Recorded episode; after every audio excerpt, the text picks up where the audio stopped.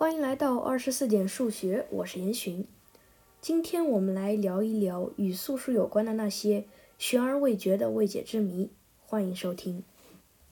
在上一期里面，我们讲了关于素数数量这一个非常经典的问题，以及它的一个非常简单的证明。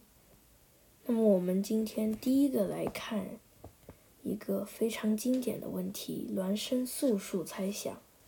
回顾一下上一期的内容，我们讲到。为什么人们会提出关于素数的数量是否是无穷多的这样一个问题？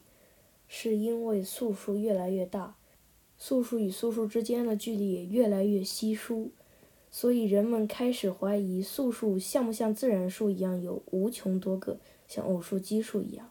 另外，我们也会发现，在所有的素数中，只有二这样一个偶素数，呃，因为其他的偶数。它都有因子二嘛，要不然就不是偶数了嘛。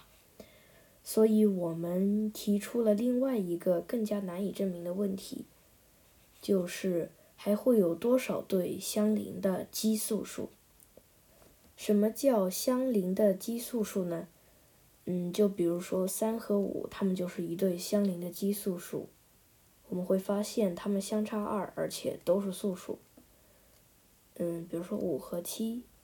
嗯，十一和十三，十七和十九这样子的，嗯，开始的时候当然是有很多对了，但是到了后面，质数之间的距离也就越拉越大，因此我们就提出了这样一个问题，嗯，是不是存在无穷多对嗯相邻的素数？嗯，我查了一下，对于这个孪生素数猜想的。嗯，比较用数学语言的定义是存在无穷多个素数 p，使得 p 加二是素数。这点当然是很好理解的。其实孪生素数这个名字起的也非常的形象。我们现在发现的最大的一对，呃，孪生素数，它的位数高达十四位，十四位我们就没有办法一位一位的把它念出来了。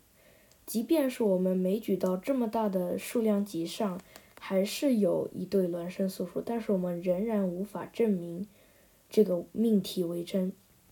嗯，这期节目里面我们要接触到的第二个未解之谜，嗯，是关于完全数的内容。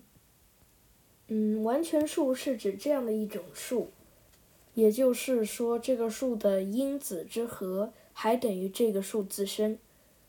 嗯，我们看到。六就是这样的一个完全数，六的因子分别是一、二还有三。一、二、三，我们把它相加起来还等于六。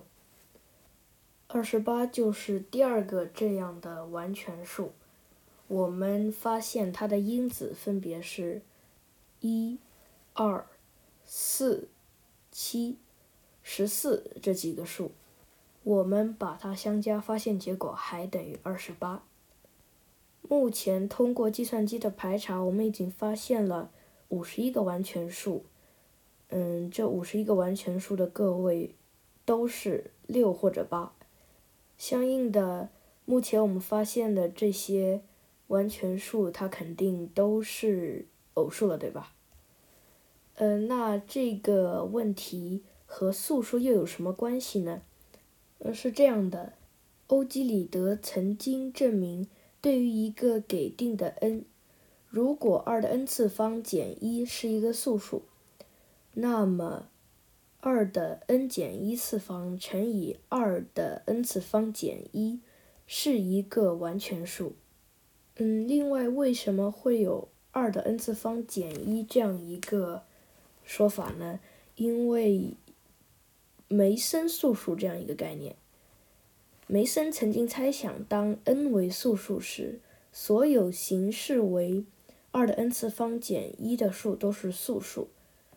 我们试试看这个，嗯，这个猜想是不是真呢？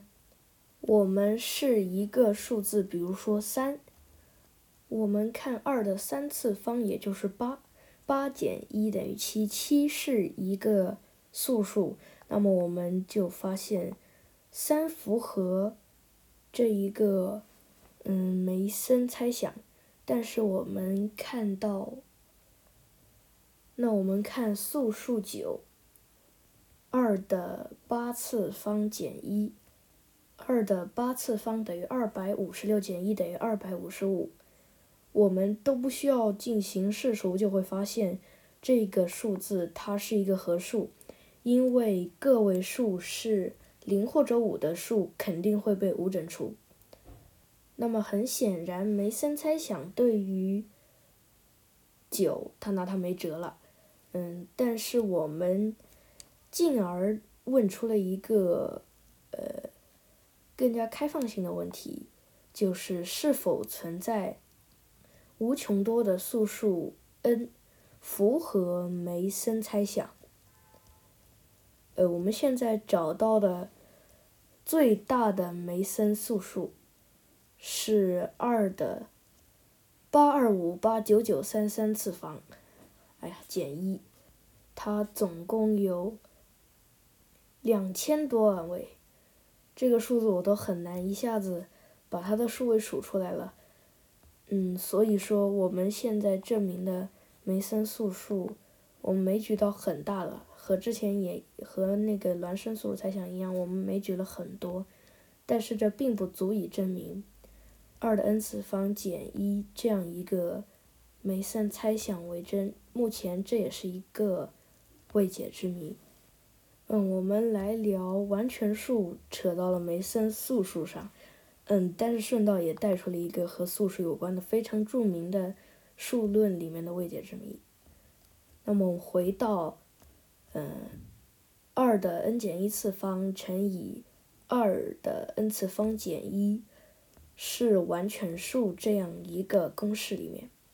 我们看第一个完全数六，它是如何符合这一个欧几里得的证明的呢？我们看，这个时候 n 等于二。我们再来代入这样一个公式，我会把这个公式贴到今天的节目简介里面。呃，如果这个 n 是二的话，那么二的 n 减一次方，也就是二的一次方等于二，记下来这个数二。那么再看二的 n 次方减一，也就是二的二次方减一，二的二次方等于四，四减一等于三，三乘以之前的二，哎，你看确实等于六，就是这样一个呃相互交织的两个概念，一个是梅森素数，一个是完全数，我们就提出了这样两个问题，第一个是是否存在奇数完全数。